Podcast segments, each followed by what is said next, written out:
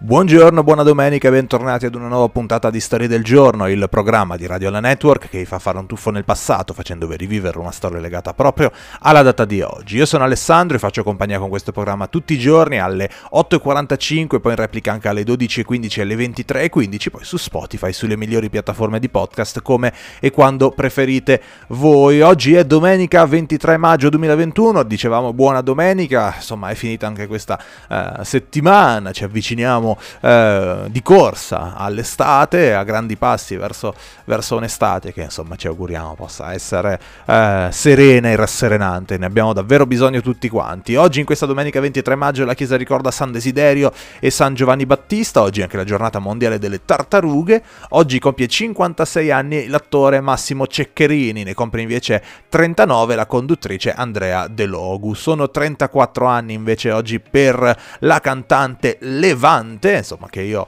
tra l'altro insomma, apprezzo molto, davvero una, una delle figure più, più, interessanti secondo me nella nostra musica attuale, eh, davvero, davvero anche particolare in alcune cose, una voce secondo me straordinaria. Levante, 34 anni oggi, eh, 49 anni oggi invece per Rubens Barrichello che ha vinto 11 volte in Formula 1, ha fatto anche 68 podi e 14 pole position in carriera senza mai vincere il mondiale. Nel 2017 oggi moriva Roger Moore, mentre nel 2007 il Milan vinceva la Champions League. Nel 1883 oggi veniva pubblicato L'isola del del tesoro di Stevenson, ma eh, la puntata di oggi non possiamo purtroppo non dedicarla ad un uh, avvenimento tragico uh, legata, legato a questa data, perché purtroppo nel 1992, il 23 maggio, veniva la strage di Capaci in cui perdeva la vita, tra gli altri, Giovanni Falcone.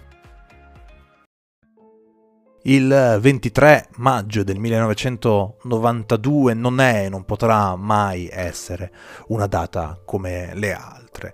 Eh, nell'attentato di quel giorno, che viene ricordato come la strage di Capaci, morirono il giudice Giovanni Falcone, la moglie Francesca Morvillo e gli agenti della scorta Vito Schifani, Rocco Di Cillo e Antonio Montinaro. Giovanni Falcone era nato a Palermo il 18 maggio del 1939, è stato un magistrato molto attivo nella lotta contro la mafia ed è considerato un eroe insieme all'amico e collega Paolo Borsellino che è stato ucciso pochi mesi dopo nella strage di Via D'Amelio a Palermo il 19 luglio del 1992.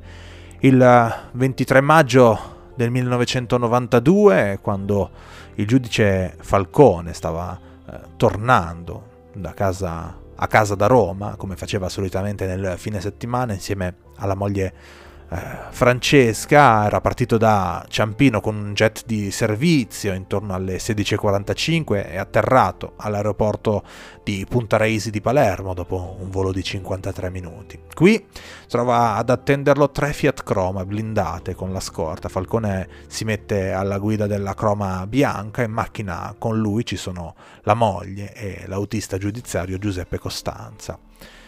Le tre auto prendono l'autostrada, sono dirette verso Palermo, ma alle 17.58 al chilometro 5 della A29 nei pressi dello svincolo di Capaci, Isola delle Femmine, il sicario Giovanni Brusca aziona una carica di 5 quintali di tritolo che era stata posizionata in una galleria scavata sotto la strada. Pochi istanti prima dello scoppio in realtà Falcone aveva rallentato per prendere un mazzo di chiavi dal cruscotto della macchina, quindi lo scoppio travolge in pieno soltanto la croma marrone che era davanti. I tre agenti della scorta muoiono sul colpo. La macchina di Falcone in realtà si schianta contro il muro di cemento e di detriti causati dallo scoppio. Il giudice Falcone muore durante il trasporto in ospedale a causa del trauma cranico causato dall'impatto contro il parabrezza e da varie lesioni interne, mentre la moglie Francesca muore in ospedale la sera alle 22. L'agente Costanza, che si trovava nella macchina con il giudice, rimane illeso. Gli agenti della terza automobile rimangono feriti, ma non sono in pericolo di vita. Il 25 maggio 1992 a Palermo si svolgono i funerali delle vittime. Le parole pronunciate dalla moglie dell'agente Schifani sono rimaste nella storia e per concludere questa puntata voglio citarvele. Io, vedova dell'agente Vito Schifani, a nome di tutti coloro che hanno dato la vita per lo Stato, lo Stato, chiedo innanzitutto che venga fatta giustizia, adesso, rivolgendomi agli uomini della mafia perché ci sono qua dentro e non, ma certamente non sono cristiani, sappiate che anche per voi c'è possibilità di perdono. Io vi perdono, però vi dovete mettere in ginocchio se avete il coraggio di cambiare. Ma loro non cambiano.